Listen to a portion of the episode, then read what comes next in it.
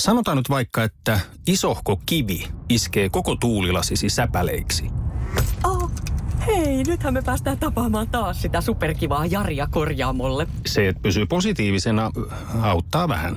IF auttaa paljon. Tervetuloa IF-vakuutukseen.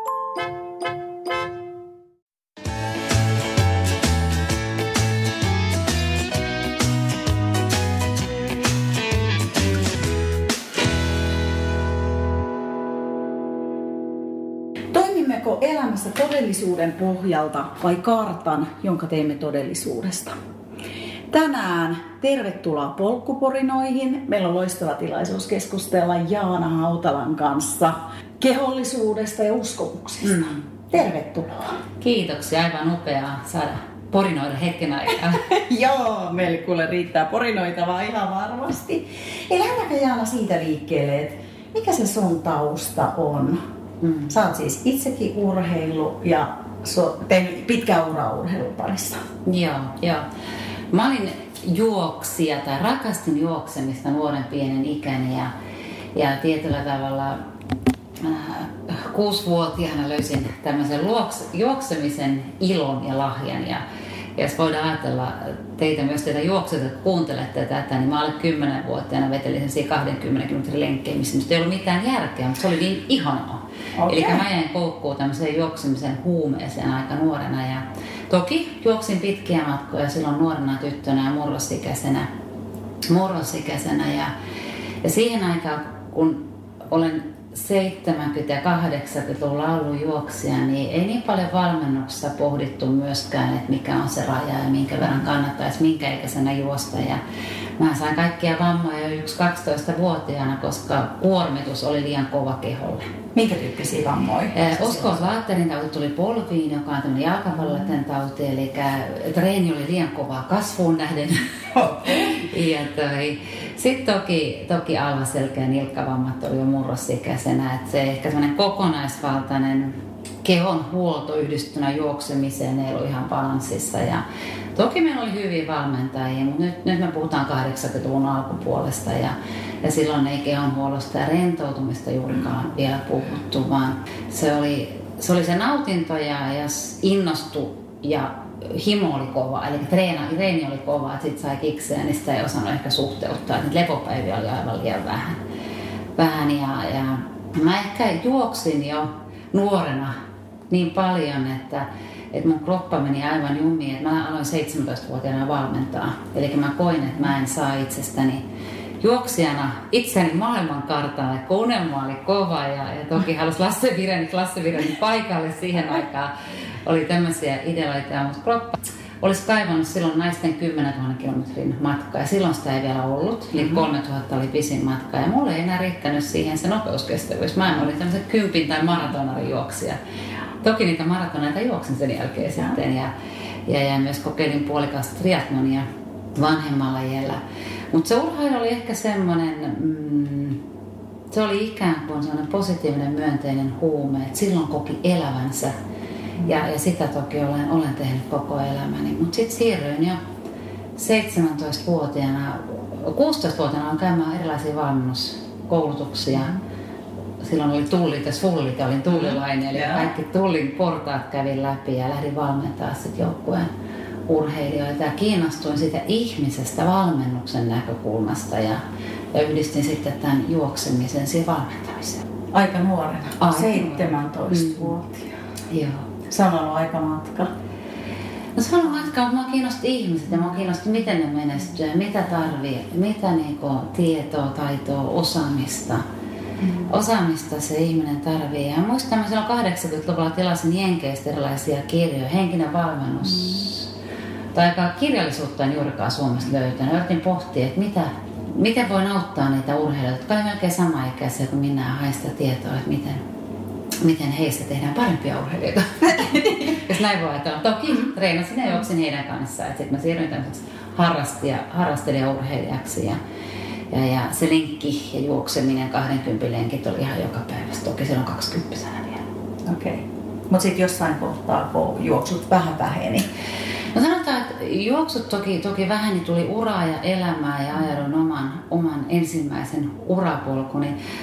eka ura oli liikunnan parissa. Mä Virmaalla opiskelin valmennusta ja liikuntaa neljä vuotta 80-90-luvulla ja silloin vielä, vielä tavoitteena oli, että teen ison unelman urheilun parissa. Parissa mutta kun mennään siihen, siihen aikaan, niin silloin ei valmennukseen hirveän helposti naiset päässyt mukaan. Eli niistä tuli näitä aerobik-tirkkoja. Okay. Mutta tämä voi olla mun uskomus ja mun kokemus. Ja mä en löytänyt oikein paikkaani urheilun parissa. Mä lähdin luomaan toista uraa sitten 90-luvun alkupuolella. Mutta urheilu jäi elämään ja valmentaminen jäi elämään. Koko, koko ajan oli jonkinlaista valmennusta urheilun parissa. Ja sitten sen jälkeen sä teit toista uraa. Joo, lyhyesti? mä tein toista ihan lyhyesti, että mä olen hyvinvointibisneksi, mennyt pahoinvointibisneksi ja tullut takaisin hyvinvointibisneksi. Eli mä kiinnosti aina ihmiset. Mm-hmm. Ja mä lähdin rakentamaan kokousmatkailua ja ravintoloita. Okei, okay. Elikkä, aika eri. Aika, aika eri, eri puolin, mutta ainoastaan syy oli se, että mä kiinnosti ihmiset mm. ja ihmisten kohtaaminen. Eli se on tehty psykologian työtä siellä, kun sä teet satojen ihmisten kanssa töissä. Eli mä noin Luin esimerkiksi restonomiksi teinkin uran, kymmenen vuoden uran sitten sillä saralla. Ja, ja näin tietyllä tavalla sen toisen puolen ihmisen hyvinvointia, mutta loppuvaiheessa mä lähdin rakentaa kokousmatkailu liiketoimintaa, missä pohdittiin, miten saadaan sen hyvinvointi sinne kiireiseen yrityselämään että mitä keinoja siellä on ja miten tuodaan sinne liikunta ja luonto. Eli käytännössä sinnekin lähdin rakentamaan myös sitä hyvinvointinäkökulmaa loppuvaiheessa. Niin, se on liittynyt, se on elämää. Aina, se on liittynyt mun elämään aina, että et, et mä oon sanonut muinoin kuusivuotiaana, joka on vuosi ollut 74 äitille, että mun tehtävä on auttaa ihmisiä voimaan hyvin tässä maailmassa. Ja, ja, ja sillä polulla mä oon oikeasti ollut. Se polku on vaan jalkautunut eri suuntaan. Ja, ja tällä hetkellä mä teen ison akuvan kautta sydämestäni sitä henkisen hyvinvoinnin ja kokonaisen hyvinvoinnin saralla tehnyt jo 12 vuotta.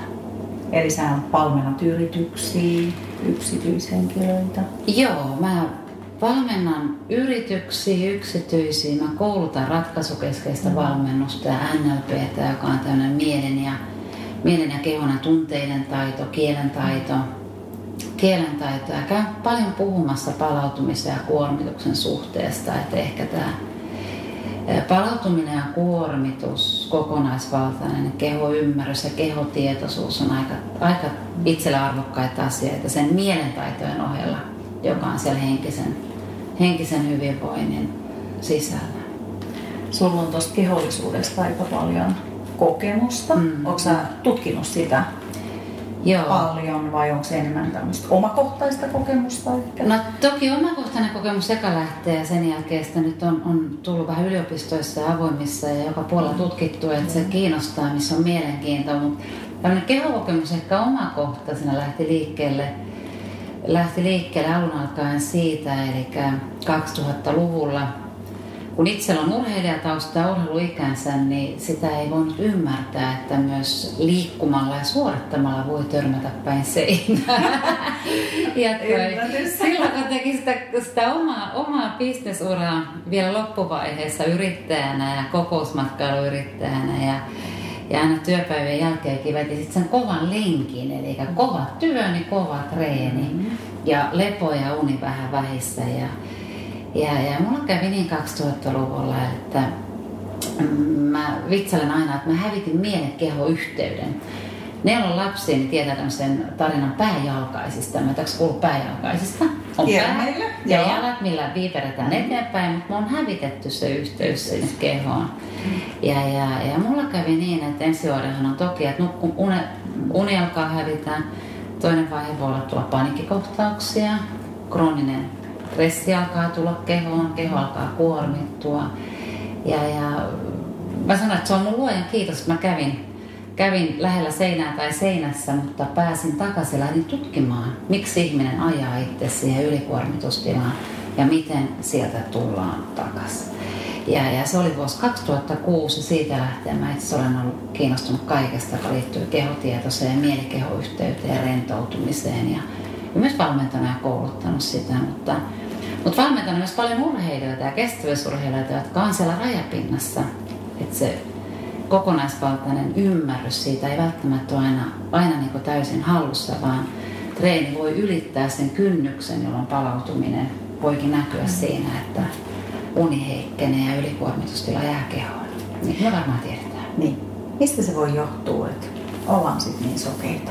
Vaikka mä aina ajattelen, että urheilijat olisivat tosi kehotietoisia ja he mutta musta taitaa olla väärä usko, uskomus. Kyllä varmasti urheilijat on kehotietoisia, usein niin. kinesteettisiä hetkiä tuntemaan, mutta se voi hukkua. Kesähän kehohan adaptoituu kovaan suoritukseen. Se tottuu siihen kovaan suoritukseen, jolloin se herkkyys voi, voi heiketä, jolloin sitä ei enää tunnista sitä rajaa mm-hmm. siinä kohtaa. Eikö urheilussa huippurossa olla aika armottomia? Halutaan kovaa tulosta, ei jos joka hinnalla millä hyvänsä ja, ja huomaamatta vähän laiminlyödään sitä palautumista. Että se ei välttämättä ole tietoinen päätös, mm. vaan tahto huipulla ja tahto menestyä on niin kova. Ja, ja itse kun olen urheilijoita aika paljon myös valmentajana sparrannut, moni kokee, että sitä ei enää tiedosta välttämättä sitä rajapintaa, että kuvittelee, että uni on riittävää. Nykyään toki voidaan mitata kaikkea. Maailma on ihan loistavaa. Meillä on first beat ja meillä on ourat, niin voidaan koko ajan mitata palautumisen ja kuormituksen suhdetta. Vielä kymmenen vuotta sitten se ei ole vielä niin, että se on muuttunut. Voidaan tiedostaa ja saada tarkat mittarit. Mutta yhtä tärkeää mun mielestä urheilijana ja niin ihmisenä on tiedostaa myös se oma kehotuntemus, ettei täysin elä mittareiden varassa, vaan hakee koko ajan sitä yhteyttä. Eli löytää takaisin sen mielen ja kehon yhteyden ja tulee tietoiseksi siitä, missä on se rajapinta. Ehkä yksi sellainen arvokas ihan kaikille meillä on tiedostaa, mikä on tämä kuormituspiikki, kun stressihan on hyvä asia, niin kauan parantaa suoritusta, me tiedetään se. Mm. Mutta aika usein me hukataan se piikki milloin se meneekin dis- distressin puolelle, kun puhutaan eutressistä ja distressistä, jolloin me sukelletaan sinne puolelle, että se ei enää paranna suoritusta, vaan se kuormittaa pikkuhiljaa piilevästi kehoa, menee uniin, menee siihen kehotuntemukseen, menee hermosta. Ihmetellään vähän kurhella, miksi tulokset paranee. Ja tämän, tämän ehkä tämän Eikö, eikö siinä ole sitten, että ei treenata riittävästi? Voi olla, että ehkä ei palauduta riittävästi. Niin, niin, niin, helposti moni saattaisi ajatella urheilijaa. Kyllä, että ei treenaa riittävästi. Niin. Ja kuitenkin niin. ehkä palautuminen on pielessä siinä. Niin. Että on sitä työelämästä urheilussa, niin ehkä sen piikin löytäminen, toki mittareilla, mutta myös kehotuntemuksella, jolloin voi hyödyntää sitä kehoa on tosi arvokasta. Ja sitä mä olen paljon, paljon valmentanut. Toki käytän myös itse First Beatia mm. ihmisten kanssa ja saadaan silloin luontevaa, hyvää dataa, jos on hukattu se mm. arvokas keho tietämys siitä. Onko sinulla hyviä vinkkejä sellainen urheilija, jolla on ehkä vähän hukassa se oma keho tuntemus, niin miten sä voisit auttaa? Mm. No käytännössä koko tehotuntemus lähtee, lähtee ajatusten, tunteiden ja kehon kombinaatiosta. Mennään, mennään kognitiiviseen käyttäytymisteoriaan, eli kehotuntemuksen ehkä yksi ensimmäinen askel lähtee tiedostamaan, minkälaista vireystilaa, mitä tunteita, mitä tuntemuksia kehossa. Ne lähtee ihan kirjaa niitä ylös. Mm. Se ei välttämättä ole semmoista, mitä me tehdään. Me ollaan totuttu, että mun keho nyt on tämmöinen. Mm. Ja, ja kun puhutaan kehotietoisuudesta ja kehotuntemuksesta, niin minusta on tosi arvokas lähteä tutustumaan omiin tunteisiin. Ja sanottaa niitä omia tunteita ääneen, ja joiden takaa voi löytää ihan yllättäviä, vaikka niitä uskomuksia, jotka laittaa tekemään meitä tietyllä tavalla siellä arjessa, treenaamaan tietyllä tavalla, pitää kiinni vanhoista malleista, vanhoista treenikuvioista. Ja, ja Kyllä mä jokaista urheilijaa on jo vuosia suositellut, että löytää itselle sopivan luontaisen rentoutusmenetelmän, joka on ihan päivittäin käytössä. Se voi olla hengitysmenetelmä, kehorentoutusmenetelmä, mielikuvamenetelmä, visualisointiharjoituksen, kehoskannausmenetelmä, progressiivinen kehorentousmenetelmä, nykyaikaisia äänimaljarentoutuksia, TR- ja tärinärentoutuksia, näitä pystyisin miettimään kymmenen eri vaihtoehtoa. Mutta se, että toistuvasti lähtee tutustumaan omaan kehoon ja löytää sen tavan, miten se rentoutuu parhaiten. Koska me ollaan yksilöitä, niin kuin tiedetään. Niin, löytää se, mitä se oma niin. sille. Ja, ja se, että se tulee joka päivittäistä. Jos ei muuta, niin toki sit se hengitysharjoitus joka päivittäiseksi, millä rentouttaa ja rauhoittaa hermostoa. Näetkö että onko sillä merkitys, kuinka pitkä se rentoutushetki on. Mm. Onko siinä mitään tutkimusdataa tai onko sinulla kokemusta siitä? No, no se, sekä että lyhyen lähinnä kysy, missä tilassa se keho on. Mm. Eli ehkä mä kääntäisin näin päin sen, että jos ei ole tottunut keho rentoutusmenetelmiä, eikä ole tullut tehtyä, että enemmän on tykännyt vetää sitä pitkää lenkkiä. Ja mä sitten käyn saunassa rentoutumus, joka on ihan loistava mm. keino. Mm. Että lähtee oppimaan sen, että missä vaiheessa keho lähtee rentoutumaan. Tulee tietoiseksi siitä, koska rentoutumista me ei voida suorittaa. Ja tämä on se, mikä olisi aika hyvä muistaa.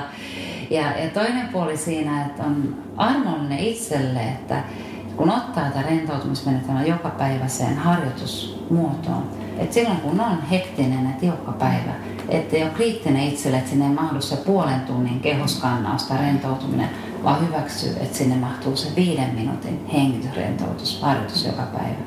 Että ehkä mä myös ottaisin tässä sen asenteen, että miten oma mieli sitten hyväksyy sen. Mm-hmm.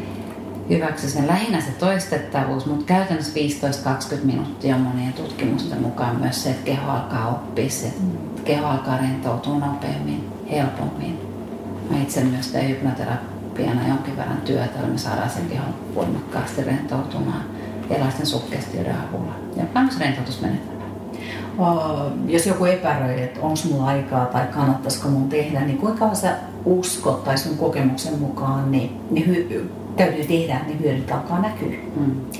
Tästä ollaan, ollaan montaa mieltä, mutta 22, 22, 22 on hyvä suhde. Se koskaan ei ole rentoutumisharjoitusta. Mm-hmm 22 päivää voi mennä siihen, että keho oikeasti oppii sen, että on ok, tämä on mukava. Toinen 22 päivää voi mennä siihen, että alkaa vähän vastustaa. Tämä on tylsä, ei tästä ole mitään, mä en nähnyt hyötyä.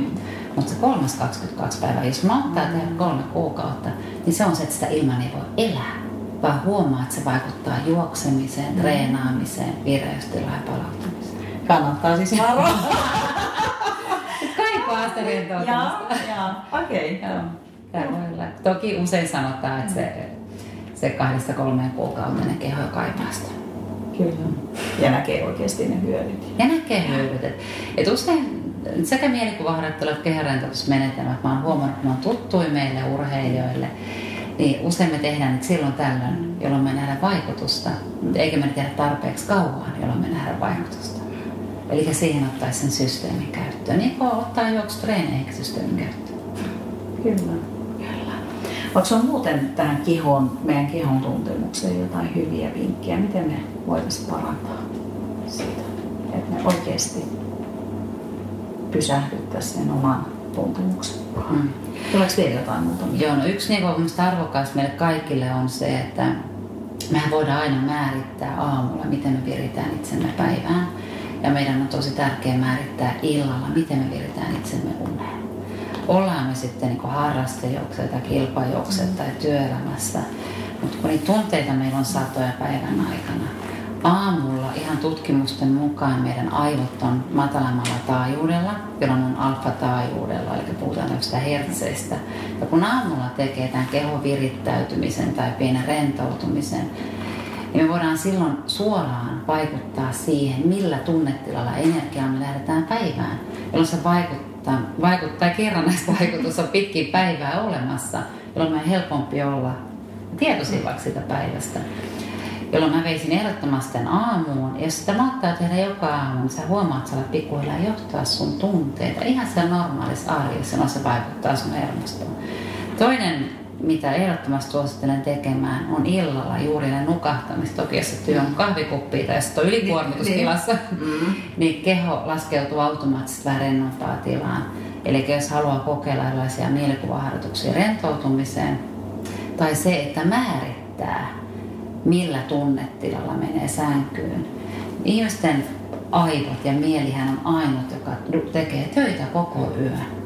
Eli jos me viedään sinne vähänkään kuormitusta, niin se vaikuttaa toki siihen, että meidän unesta tulee kuormitusta. Mutta jos me viedään sinne vaikka päivän onnistumisen kokemuksia, rauhallisia onnistumisen hetkiä mielikuvaharjoituksen myötä, tai me kelataan sitä, mikä meni hyvin treeneistä, niin me saadaan se vaikutus siihen unen aikana moninkertaiseksi.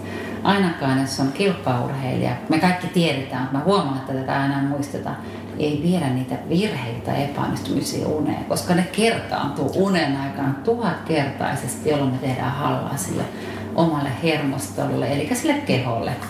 Eli tämän aamun illan mä kyllä nappaisin, nappaisin mukaan ja silloin illallakin aivot on siellä alfataajuudella, ne on vastaanottavaisempia. Me voidaan vaikuttaa sillä ihan meidän uskomusjärjestelmään, eli siihen, joka ohjaa koko ajan sitä meidän arkea. Sä nostitkin tuon uskomusjärjestelmän, koska mä tiedän, että sä oot, onko se kirja valmis? Ja eli Jaana on siis työstämässä kirjaa tai työstäneet kirjan uskomuksista ja se on ihan äärimmäisen mielenkiintoinen aihe, johon mä kyllä haluaisin vähän kanssa pureutua.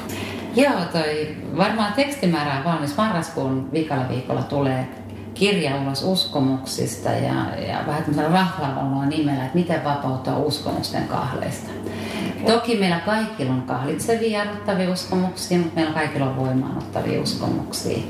Ja ehkä kirjan tarkoitus on herättää meitä kaikkia ihmisiä pohtimaan, miten paljon uskomukset määrittää meidän elämää. Ne määrittää koko meidän identiteettiä, minäkuvaa, persoonaa. Ne määrittää sitä, mitä me uskotaan omista kyvyistä ja taidoista. Mm-hmm. Missä uskot vaikka juoksijan seuraavassa mm-hmm. kisassa itsensä? Syvimmät uskomukset vaikuttaa huomattavasti paljon. Ja, ja ehkä se arvokas niin ajatus siinä, miksi uskomuksia olisi hyvä lähteä tutkimaan, niin suuri osa uskomuksista on tiedostamattomia. Ne on voinut ihan lapsuudessa syntyä mm. meille. Ja sitten me ollaan reilu kolmekymppisiä tai neljäkymppisiä meillä on joku harraste tai me halutaan, halutaan kilpailla siellä juoksussa, niin edelleenkin lapsuuden uskomukset vaikuttaa siihen, miten meidän keho toimii. Tähän on täytyy kertoa hauska esimerkki itse asiassa erästä golfarista, tänne tuli golfari-esimerkkejä eikä juoksija esimerkki. Mutta miten uskomukset vaikuttaa keho tietoisuuteen ja kehon toimintamalliin. Uskomukset on muodostunut, suurin osa syvistä uskomuksista on muodostunut alle kahdeksanvuotiaana sosiaalipsykologian aivotutkijoiden mukaan. Ja silloinhan oli kahdeksanvuotiaana, mä mallitettu sitä meidän kasvuympäristöä, vanhempia, opettajia, coacheja, kaikkia. Mä oon opittu niiltä paljon. Ne on ikään kuin taltioitunut meiltä uskomuksena. Ja voi olla, että ne on sanonut jotain semmoista, kun on jättänyt jäljen siihen, mitä me uskotaan esimerkiksi itsestä. Eräs mun tuttu golfari, mm, golfari menestyi erittäin hyvin, kun häntä coachasi ja valmensi, mutta silloin kun hän oli tosi hyvä kisa hän oli kärjessä, niin hän sanoi, että hän jäätyi hänen keho ei totelu enää mieltä, eikä sitä hänen fokusta eikä visualisointia. Me pohdittiin, kun aina uudestaan ja uudestaan hän jäätyi silloin, kun hän oli johdossa. Ei, jolloin ei pitäisi. Jolloin ei pitäisi jäätyä. Sitten mä vähän niin kuin sä oot vaikka kympin kisassa, sä oot siellä kärjessä, yhtäkkiä sun keho tekee lukon, koska mielihän pystyy laittamaan kehon lukkoon. Mm-hmm. Energiaa kyllä kehossa vielä kyllä. voi olla. Niin kuin tiedetään kaikki, mutta hänelle tapahtui näin. Sitten lähdettiin tutkimaan, että joku ihan lapsuudessa hänen coachi oli huutanut hänelle, kun hän ei jotain swingiä tai jotain oppinut hyvin, että, että hei, susta ei koskaan tuu parasta. Susta ei koskaan tuu parasta tai jotain vastaavaa. Ja aina kun hän oli kärjessä, hänen kehon muisti sen, musta ei koskaan tuu ykköstä. Eli siihen asti se teki tosi hyvää, tietyllä tavalla toimi tosi niin kuin hän itse halusi, mutta keho ikään kuin meni lukkoon. Eli keho ei totellut sitä hänen osaamistasoaan, kykyjään, eikä sitä mielikuvaharjoittelua, vaan se jääty. Jolloin uskomuksethan voi laittaa sen kehon toimimaan meitä vastaan. Aika usein mm-hmm. laittaakin. Tämä se, sekin on varmaan uskomus, että me ei uskota, että voi näin tapahtua. Se on uskomus, eihän me uskota, että näin voi tapahtua. Ja tämä on sikäli, sitä kannattaa vähän tutkia, miten paljon tiedostamattomasta mielestä tulee joku uskomus, kun tämä ei välttämättä ole ihan niin helposti napattava tämä ajatus. Ja Joe Dispenza, joka tällä hetkellä aivotutkijana tosi vahvasti tutkii näitä asioita, jos on kiinnostunut enemmän, niin suosittelen hänen, hänen YouTube-pätkiä katsomaan. Niin hän puhuu usein siitä, että kun ne uskomukset on kehossa, siellä kehotietoisuudessa, että meidän pitää oppia ymmärtää se meidän oma keho ja ne tunnetilat ja luottaa sinne uusi semmoinen energia ja tunnetila ja uudet uskomukset, että me voidaan saavuttaa se, minne me ollaan matkalla vaikka urheilla. Eli se ei aina riitä, että me päätetään jotain kognitiivisella mielellä. Jos meidän kehossa on tämmöisiä jarruttavia uskomuksia, se ei usko siihen. Jolloin nämä on aika isoja kahleita, eikö vain? On. Hei, palataan vielä golfariin. mitä, mitä, saatko kertoa enemmän, että miten hän heitti tämän uskomuksen, että mä en voi voittaa pois? No sanotaan, että uskomuksia toki voidaan purkaa monella tavalla. Ja eka on se, että me lähdet, tullaan tietoiseksi niistä, mitä ajattelumalleja meillä on vaikka siihen menestymiseen ja onnistumiseen. Ja Ja ensimmäinen tapa, kun me tullaan tietoksi, me lähdetään purkaan niitä mielestä pois. Me voidaan hyvin lähteä tämmöisillä omilla kysymyksillä koutsaa itseä, että meillä on uskomus, että mä en tule voittaa. Onko se nyt totta? Onko se joskus voittanut? Onko se ihan varma? Onko se absoluuttisesti totta? Ja lähtee vähän haastaa itseä. Jolloin Pyron Keitillä on tämmöinen hyvä harjoitus, että entä Entä jos se uskomus on totta, niin millaisen reaktiomallin saat kehoon? Haluatko pitää tästä reaktiosta kiinni? Jolloin ihminen alkaa oivaltaa, että tästähän oikeasti voi lähteä irti. Uskomusten purku tarvitaan aina oma oivallus. Se ei paljon auta, että mä tuun sanoa sulle, että älä nyt hei usko nyt, että sä voi voittaa. niin just se, se on ehkä just se toinen, toinen malli. Ja toi, No hän pääsi erilaisilla harjoituksilla uskomuksestaan irti, mutta uskomuksen kun lähtee purkamaan, on tärkeää luoda uudenlainen ajattelu tai uskomusmalli myös siihen. Koska me tiedetään, että se kasvaa, missä on huomio. Me saadaan se vanha malli pois, niin mikä on se vahvistava tai voimaanottava uskomusmalli? Urheilijat käyttää paljon erilaisia affirmaatioita tai voimalauseita. Ne on aivan loistavia, millä voidaan rakentaa uudenlaisia uskomusmalleja mutta toki meidän pitää päästä irti siitä, mikä siellä kehossa ne jarruttaa ja jäädyttää. Tähän voittamiseen on täytyy, joko niitä urheilijat jonkin verran sparra, niin siellä voi olla aika usein tämmöinen epäonnistumisen pelko, mm. syyllisyyden tunne, jopa häpeä. Mitä sitten, jos mä voitankin? Mm.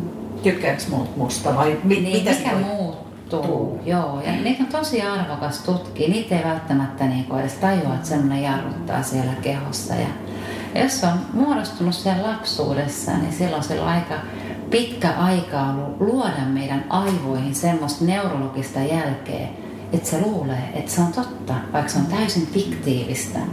Ja kaikki voidaan voittaa ja menestyä. Mietitään niitä lapsia, jotka olivat kahdeksanvuotiaita.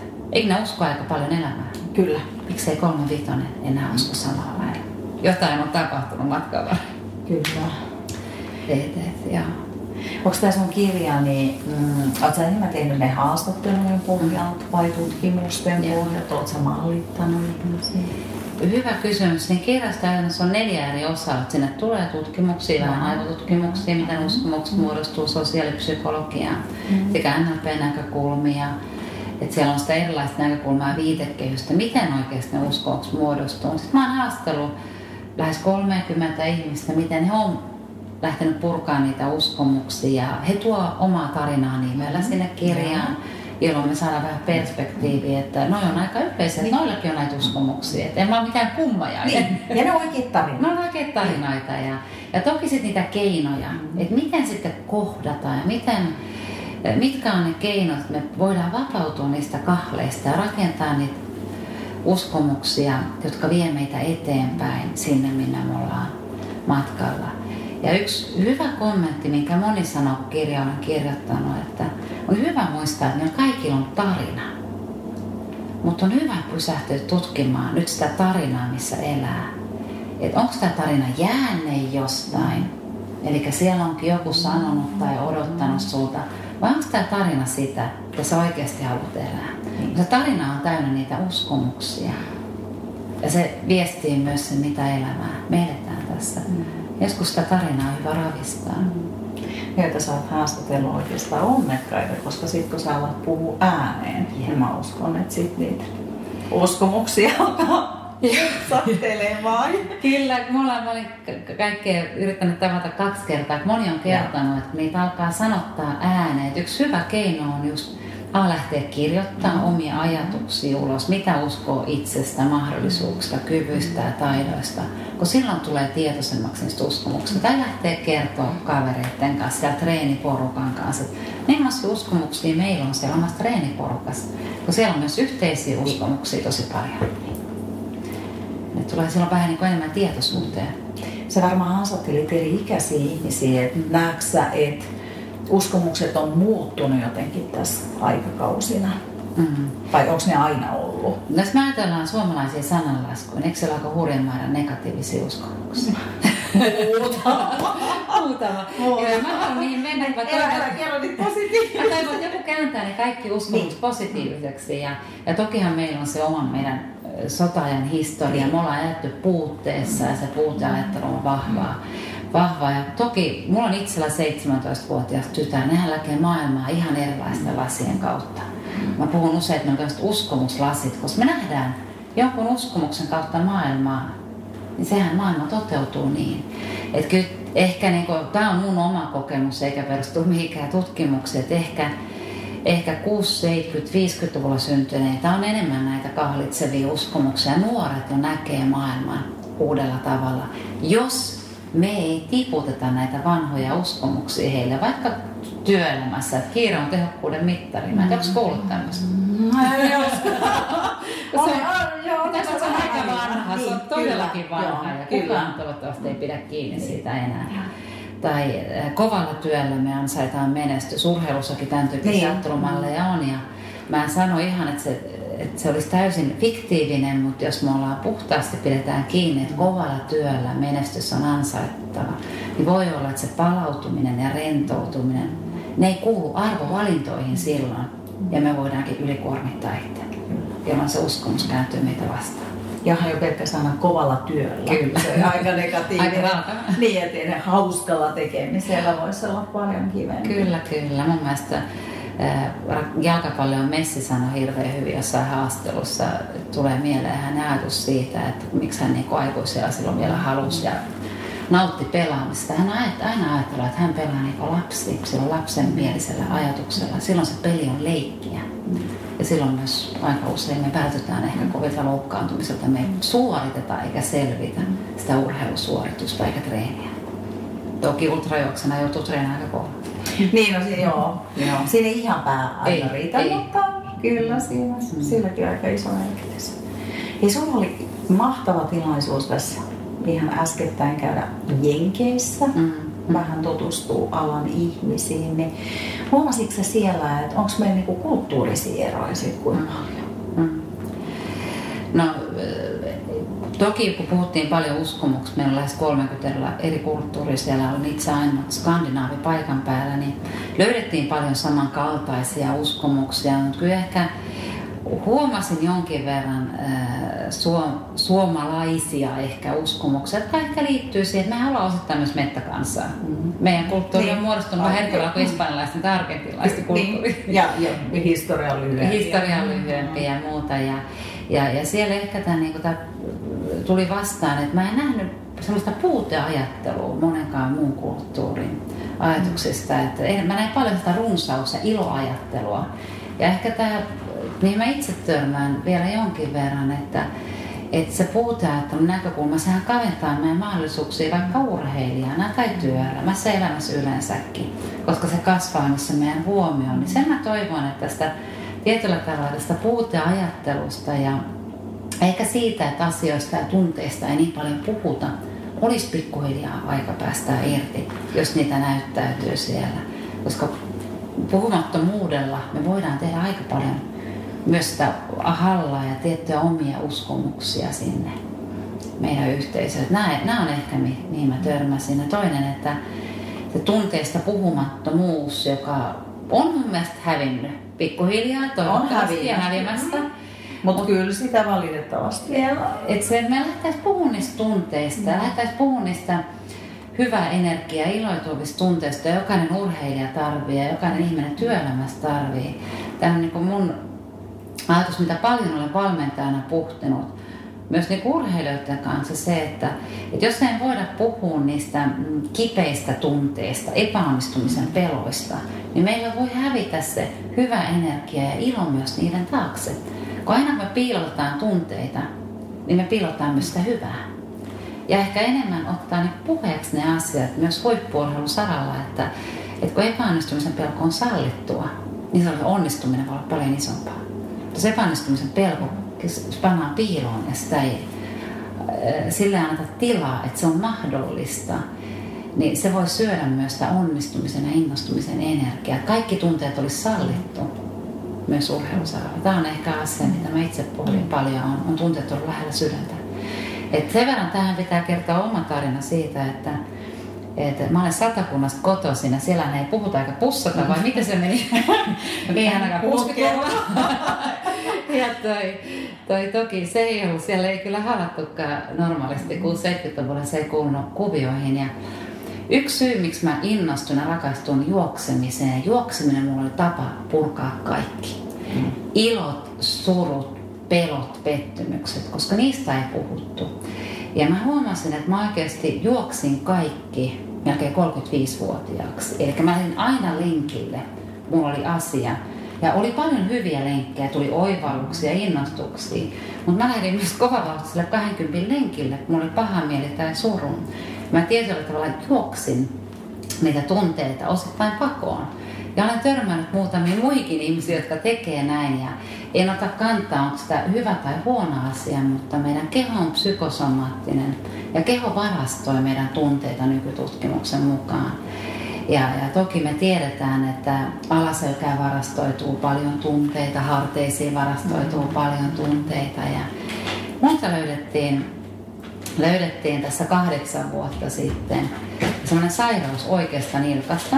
Toki olin juossut, juossut siihen mennessä aika paljon, yli 40 vuotta, lähes 40 vuotta elämäni aikana. Ja, ää, löytyi tämmöinen kasvain nilkasta, jota on erittäin vähän Pohjoismaissa, Jenkeissä ehkä enemmänkin. Ja todettiin, että sille ei löydetä oikein syytä, että se on tietty psykosomaattinen oire, että se voi levitä polveen, eli tietyllä tavalla siellä yhdistyy luusto ja jänteet ja nesteet, ja se on aina vähän turvonnut sen. Niin, mä menisin kysyäkin, että niin, että se on aina vähän turvonnut. Ja, ja käytännössä mä olin silloin, siitä on kahdeksan vuotta aikaa, niin mä olin ollut silloin 43 ja multa vietiin juokseminen, kun se oli total never juoksema. Hmm, mä oon nyt juossut 35 vuotta ja mä en enää juokse. ja toki sitä vähän pitkään pohdin ja mustavalkoista totuuttahan ei länsimäinen lääketiedekään mulle antanut siitä, mutta tiedettiin sen syy ja mistä se lähtee, lähtee eli ylirahitustila.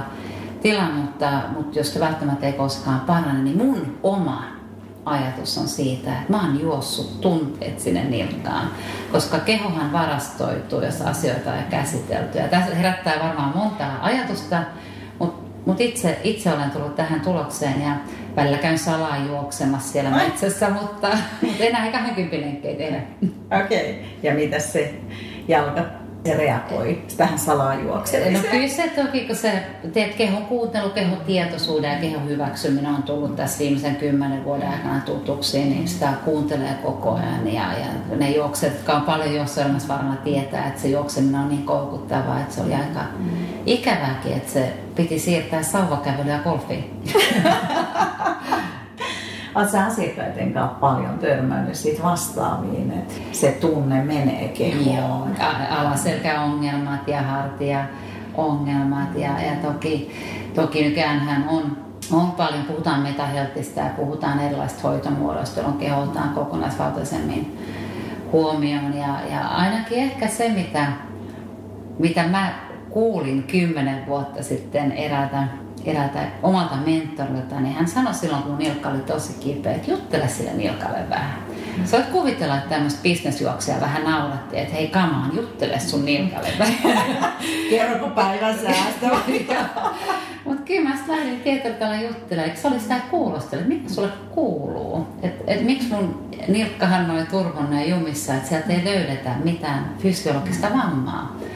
Ja toki rasitusmuurtumahan turvottaa, että niin. tiedetään, tiedetään se, mutta, mutta se oli mulla tie opetella kuuntelemaan kehoa ja löytää tie ikään kuin takaisin sinne kehotietoisuuteen ja, ja samalla opetella hakea keinoja rentouttaa kehoa. Ja, ja kyllä mä tähän toki voin toisen esimerkin heittää itsestäni, että mulla on 14-vuotiaana juoksijana löydetty krooninen, välilevyn, krooninen alaselkävamma tai löydettiin monta välilevyn pullistumaa. Niitä määritellään eri tavalla. Mm. Välilevyn pullistumasta voi moni lukea montaa kirjaa, mitä siitä ollaan mieltä. Ja, ja 14-vuotiaasta lähtien kipuilin sen kanssa ja kävin 14-vuotiaana juoksina kaiken maailman hoidoista, mitä siihen aikaan oli. oli ja, ja myös 38-vuotiaaksi kärsin jostain vaiheessa kroonista alaselän alasella kipuista ja olin päiviä sängyn pohjalla ja siihen ei löydetty todellista syytä muuta kuin toki ne välilevyn pullistumat ja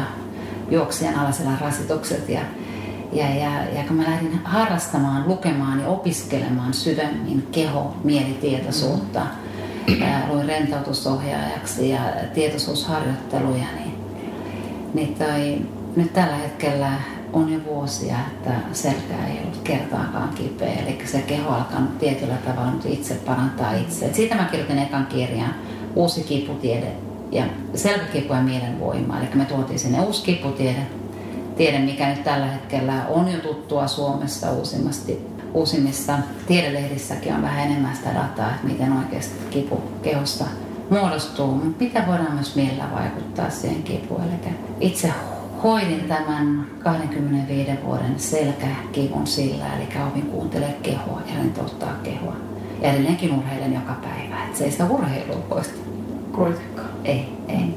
Et, et kyllähän me ollaan sellainen kokonaisuus, mikä, mikä mun mielestä on välillä haastava ymmärtää. Mutta lähinnä mun toive on, että kaikki urheilijat enemmän tietoisemmin pysähtyisi kuuntelemaan sitä kehoa. Ja, ja toki toivon, että Jarmo Liukkosen ajatukset on kaikille tuttuja. Jarmohan on Jyväskylässä pitkään näitä opiskelut ja hänen kirja on täynnä oivallisia menetelmiä, miten saavuttaa sitä myös henkistä kokonaisvaltaista hyvinvointia erilaisilla rentoutus-, hengitys- ja visualisointimenetelmillä. Niitä mä itsekin kymmenen vuotta käyttänyt. Miten sä näet, Jaana, sen, kun ainakin mulla itsellä mun sisäinen puhe on aika vahvaakin välillä ja pöhisee ihan hirveästi. ja se ei välttämättä aina ole hirveän mukavaa edes. Ei. Sisäinen puheen kertoo meille just niistä uskomuksista myös, mitkä on siellä sisäisen puheen takana, että sieltä me päästään hyvin kiinni. Mutta jos mä ajatellaan, että meillä ihmisillä on 6-70 000 ajatusta, eli sisäinen puhehan pyörii koko ajan meidän mielen sisällä, ja kun mä muistaa, että se kriittinenkin sisäinen puhe vaikuttaa aina meidän tunnetilaan ja aina meidän hermostoon ja aina meidän kehoon. Me ehkä haluttaisiin tulla tietoisemmaksi, minkälaista meidän sisäinen puhe on. on ja tai, kyllä sisäinen puhe on, on käytännössä itsensä johtamisen ja uskomusten hyvinvoinnin näkökulmasta äärimmäisen, äärimmäisen arvokas ja iso lähteä tiedostamaan, minkälaista tarinaa mielessä liikkuu. Ja se on ihan luontevaa, että meillä on paljon vielä sitä sisäistä puhetta, koska meillä on se oma historia täällä Suomessa, mutta myös meidän evoluution näkökulmasta, jos me ollaan vähäkään kuormittuneessa tilanteessa tai keho on kuormittunut, niin meidän sisäinen puhe kääntyy helposti negatiiviseksi. Eli puhutaan tämmöistä pakennetaistelu, lamaannun mallista, jonne me ajetaan silloin, kun meillä on vähän vauhtia, liian kovaa kiirettä tai stressiä, joka on se meidän aivojen toimintamalli, missä ihmiset on olemassa. Me ollaan selvitty. Mutta silloin, jos me annetaan se mennä arjen, viedä meidän kuormituksen tilaan, niin meidän luontainen sisäinen puhe kääntyy myös kriittisemmäksi. Ajattelu ikään kuin vähän kapenee. Mm. Jolloin tähän tulee taas, että me ollaan läsnä olevassa tietoisuuden tilassa ja rennommassa tilassa, niin me on helpompi myös puhua itsellemme vähän lempeämmin ja armollisemmin. Mä oon itse paljon mieltä ja mielen taitoja kouluttanut tässä kymmenen vuoden aikana ja paljon jutellut ihmisten kanssa siitä, että kun ihmiset kokee, että sisäinen puhe on välillä vähän kriittinen ja armoton ja se piiskaa meitä, mm-hmm. meitä että miten siitä saisi sen parhaan kaverin tai parhaan coachin. Nykyään puhutaan ja, paljon itsetunnosta ja myötätunnosta, mitä myös olen opiskellut. Mutta lähinnä se, että saisi alkuun edes parhaan kaverin ei tulisi tietoiseksi silloin, kun siellä on sitä kriittistä puhetta, joka ei vie eteenpäin. Eli joka ei enää motivoi, vaan lamaannuttaa. No mitä sitten sille tekee, kun se on kriittistä puhetta? No yksi tosi hyvä keino ja helppo keino lähteä pysäyttää sitä. Ei työntää pois, koska me tiedetään kaikki, että me työnnetään pois, se tulee kahta kauheammin päälle. Mutta lähinnä pysäyttää, koska aivot on plastiset, ne on joustavat. Mm-hmm. Kun me tarpeeksi kauan maltaan pysäyttää sitä kriittistä sisäistä puhetta ja siirtää huomioon jonnekin muualle, niin jossain kohtaa se lähtee hiljenemään. Mun muutama urheilija on tykästynyt tästä metodista, eli samalla kun pysäyttää sisäistä puhetta, niin nipistää itseään. Eli muistuttaa sen, kun tarpeeksi monta kertaa nipistää itseään. No nyt alkaa pikkuhiljaa muuttua puhe. Toki lähinnä se pieni nipistys on merkki siitä, että mä en enää tarvitse tätä puhetta. Tämä vie mun energiaa tai lamaannuttaa mut.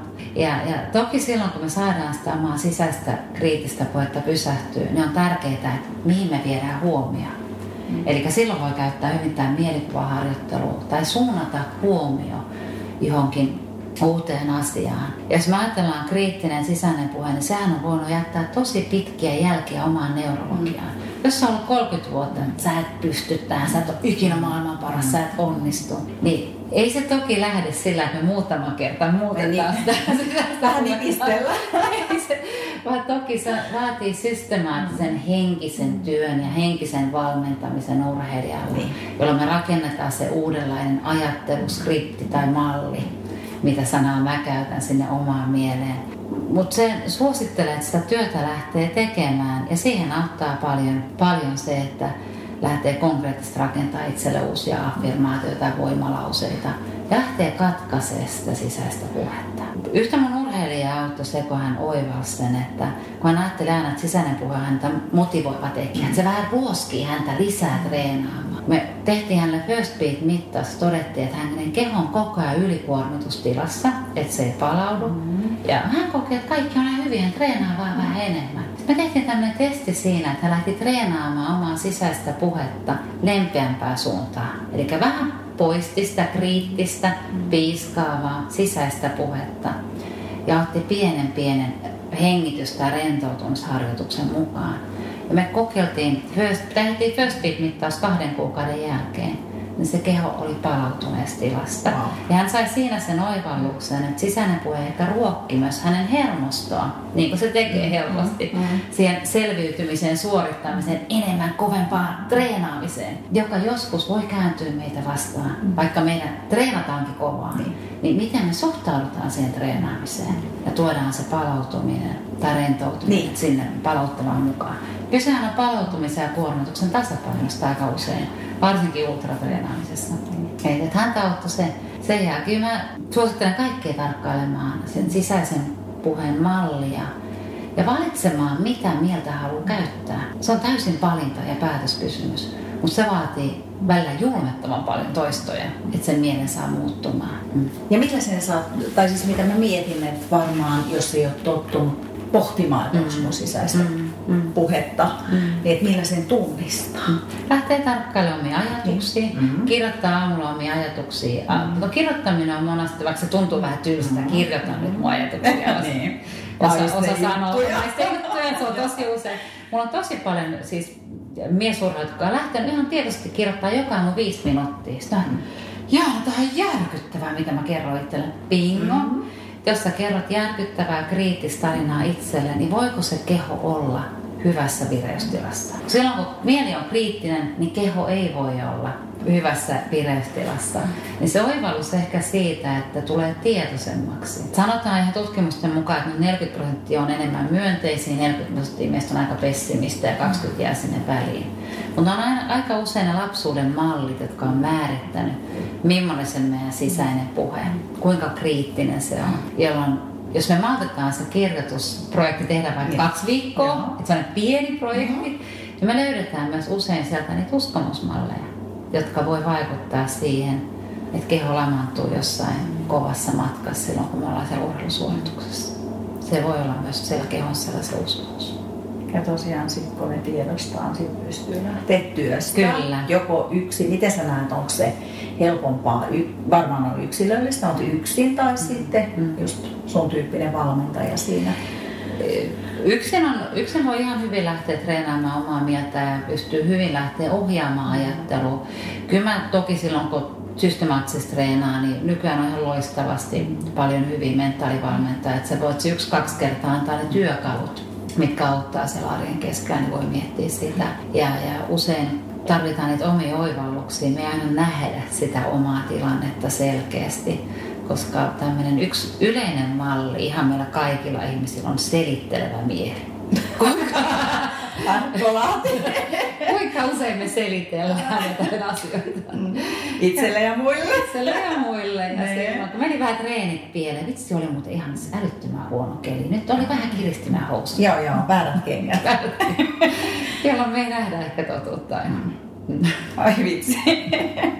Toivottavasti tämä herättää kaikki kuulijat myös pohtii. Mm. Oikeasti huomaa sen, että kyllähän me selitellään. Kyllä. Ihan jokainen. Mutta se menee varmaan myös siihen, niin kuin, että tunnistaa ne tunteet ja ylipäätään on rehellinen itse. Joo, joo. Ja se tuosta sanotaan, että tunnistaa tunteet, niin yksi hyvä keino, jos se tunnetyöskentely ei ole tuttu Mhm. vielä meille, niin on lähteä tutkimaan omia reaktioita. Milloin tulee sellainen reaktio, joka vie energiaa? Ärsyntyy tai kimpaantuu tai hermostuu jostain ja tietää, että se vie energiaa. Usein sen takana on jotain niitä tunteita, joita olisi ihan kiva kohdata tai uskomuksia, jotka voi vaikuttaa siihen mentaaliseen kapasiteettiin. Että kyllä suorituskyvyn iso osa on mentaalista ja henkistä kapasiteettia ja silloin nämä on tosi kullanarvoisia asioita. Käytkö paljon sun valmennettavien kanssa läpi ennen niin kuin kisaa? Tietysti varmaan just aamu, jos on päivällä kisa, niin aamulla ei ehkä ehdi tulla, mutta mentaaliharjoituksia koska siitä täytyy olla iso merkitys ennen kilpailua, mitä se sisäinen pyhinä on tai jos sä tunnistaa niitä tunteita. Joo, ehdottomasti. Ja tokihan niin kilpailu aamulla urheilu on tärkeä virittäytyä niin, siihen kyllä. tilanteeseen, virittäytyä suoritukseen. Että silloin tietyllä tavalla tämmöiset mentaaliharjoitteet on niin vahvasti jo selkäytimessä tai rutinoituneita, eli mm. ne on helppo laukasta päälle ja jokainen urheilija toistaa niitä. Ja ihan yhtä lailla, että jos mä ajatellaan urheilusuorituksen jälkeen, on tosi arvokasta purkaa mm. se mentaalikuorma sieltä kehosta ja mielestä. Ja, ja sitten kolmas toki on, että mitkä harjoitteet on harjoittelukauden aikana. Että kyllä niin mentaaliharjoittelu olisi suotavaa, että se on päivittäistä. Se on ihan päivittäistä kuin mikä tahansa treeni, treenitilanne. Et siinä vaiheessa, kun me ollaan treenattu sitä mentaaliharjoittelua, mielen, kehotyöskentelyä muiden avulla systemaattisesti, niin silloin meidän on helpompi olla tilannetajuisia, tilanneherkkiä niille tilanteille, joita tapahtuu. Ja me voidaan jo, jo, jopa sellainen reaktio, joka, joka lause, laukee siinä, kun tilanne on päällä päällä, niin saada pois. Mutta se vaatii, että me ollaan systemaattisesti treenattu sitä pitkään. pitkään ja että esimerkiksi se, että kun tilanne on päällä, että sä huomaat siinä kohtaa, kun sä oot tekemässä tai suoritusta, että sulle tulee tosi vahva reaktio kehosta tai kriittinen mieli käymään. Jos et sä oot tehnyt etukäteen mentaalityöskentelyä, niin sitä voi olla sulla mahdoton siinä hetkessä poistaa, vaan se harjoittelu tehdään ennen kuin me tarvitaan mentaalitaitoa, ennen kuin me ollaan siinä tilanteessa päällä. Ja kun me ollaan siinä tilanteessa, niin silloin me voidaan käyttää helpommin niitä tekniikoita, että me havaitaan, nyt mulle tulee joku kehoreaktio tai kriittinen mieli päälle, mä oon keskellä kisaa, me havaitaan se, me tullaan tietoiseksi, mitä se vaikuttaa meidän tunnetilaan ja varsinkin ultramatkolla mm. energiatasoon, mun ymmärtääkseni. Mm-hmm. Me tullaan tietoiseksi siitä, jolloin me voidaan jopa sen tilanteessa mielikuva harjoitella uusi tunnetila meidän kehoon ja muuttaa se. Mutta se ei välttämättä onnistu, jos me ollaan tehty sitä ennakkotyötä ja harjoiteltu etukäteen. Voi olla taitavasti onnistuu se silti tekemään. niin voi olla, mutta voi se, joo, vähän kuin pyörällä. Se on niin ehkä sitä treenaamista, joo. Niin kauan kuin meillä on vaan tieto, niin se on puhu. Ennen kuin me saadaan tieto lihaksiin, niin mikään ei muutu. Tämä on, siis voisi napa, joku voisi napata. Mehän puhutaan henkistä valmennuksesta, niin. mutta se on huhua. Niin. Ei sillä ole mitään merkitystä ennen kuin saadaan lihaksiin. Niin. Sen takia se vaatii sen harjoittelun. niin, mieli ei auta, että mä luen henkisen valmennuksen kirjan tai... Käyn pari koulutusta läpi. Joo, kato video vähän YouTubesta. Mutta tämä on se, mitä me kuvitellaan. Niin, mutta silloin se suorittamista myös. Tämä on se, mitä me kuvitellaan. Että se... Jaana, jos tuota, sä saisit ehkä viisi mm. semmoista tärkeää asiaa nostaa, että mitkä olisi ne keinot tai menetelmät, miten sä lähtisit viemään sitä henkistä hyvinvointia eteenpäin ja mikä auttaa urheilijoita, mikä on kuitenkin pääsääntöisesti meidän kuuntelijat ja mitkä olisi ne jutut? Mm, yeah. No varmaan se ymmärrys siitä, että me ollaan kokonaisuus. Mm. Ajatukset, tunteet, keho, kaikki vaikuttaa kaikkeen. On tärkeää huomioida ne kaikki. Jos me lähdetään ajatuksesta liikkeelle, niin tosi tärkeää tulla tietoiseksi, minkälainen on sisäinen puhe ja lähtee muokkaa sitä varsin kriittistä ja armotonta puhetta, koska se vaikuttaa meidän hermostoon. Mm. Et kolmas olisi tunteiden näkökulmasta. Tutki niinku uteliaana, minkälaisia tunteita mulla on. Ja tietoisesti opetella johtamaan omia tunteita. Esimerkiksi jokainen aamu. Esa Saarma sanoi loistavasti, kuka tulee paikalle, kun sinä tulet paikalle. Mulle se tarkoittaa, minkä tunnetilan viet päivään, joka vaikuttaa suoraan hyvinvointiin ja suoritus. Mikä sen tunnetilan sitten voisi viedä päivään, jos aamulla sellainen vähän rankka päivä ja keho ei ole palautunut vaikka kunnolla ja väsyttää ja ottaa kupin kahvia, että herää. Pienen pieni mielikuvaharjoittelu, jolla saa mielen avulla hermoston tasapainoon, keho rauhoittumaan ja sitä energiataso nousemaan. Ehkä sitten neljäs olisi se, varmistaa kuormituksen ja palautumisen tasapainon. Oppii kuuntelemaan sitä keho herkenemällä kormalla. Ottaa säännöllisesti sinne joko hengitysharjoituksen, kehoskannauksen, joka on urheilulle tosi hyvä, aika moni urheilija, mulla on aika kinesteettisiä. Kehoskannauksella keho rentoutuu tosi nopeasti. Toinen, mikä voi olla monasti helpompaa, joka mua auttoi, oli progressiivinen kehorentoutus. Eikä tuttu mulle purista ja jännitä. Näistä löytyy netistä lisää tietoa. Täysin visualisointitekniikka. Mutta oppii löytämään, mikä on kehon rentotila. Ja tekee sitä joka päiväksi kolme minuuttia. Hyvä, se on hyvä startti. Se on tosi hyvä. Siihen voi jäädä koukkuun. Mä annan, että siihen voi jäädä koukku, ja kun siihen voi jäädä koukku, niin huomaa, miten energia ja vireystila muuttuu, jolla on suora vaikutus siihen treenaamiseen ja urheilusuoritukseen. Ja koko elämä. Koko elämää. Onko sun nettisivuilla, sulla on siis oivaltamaa, mm. nettisivut, niin löytyykö sieltä vinkkejä? Sieltä löytyy vinkkejä. Siellä on erikseen, erikseen niin kohta kehosta. Ja sitten on erilaisia webinaareita, varmaan viisi minuuttia, mitä voi ihan maksutta käydä katsomassa. Ne käsittelee vähän eri näkökulmien kautta samaa asiaa, mistä tulee suoraan harjoituksia ja vinkkejä. Hyvä. Kiitos Jaana. Kiitos. Siis tämä on ollut ihan mahtava kehon matka. Kiitos. Kiitos, että on sanonut mukana. Ja toivotaan, että joku ajatus tulee kuulijoille. Ja, ja aina rohkeasti suoraan soittoa tai mailia, jos haluaa jutella lisää lisää, niin mielellään keskustelun. Nykyään kukaan ei soita puhelimella enää niin paljon, niin saa soittaa. Yllättäkää Jaana. Kiitos. Kiitos. Moi moi.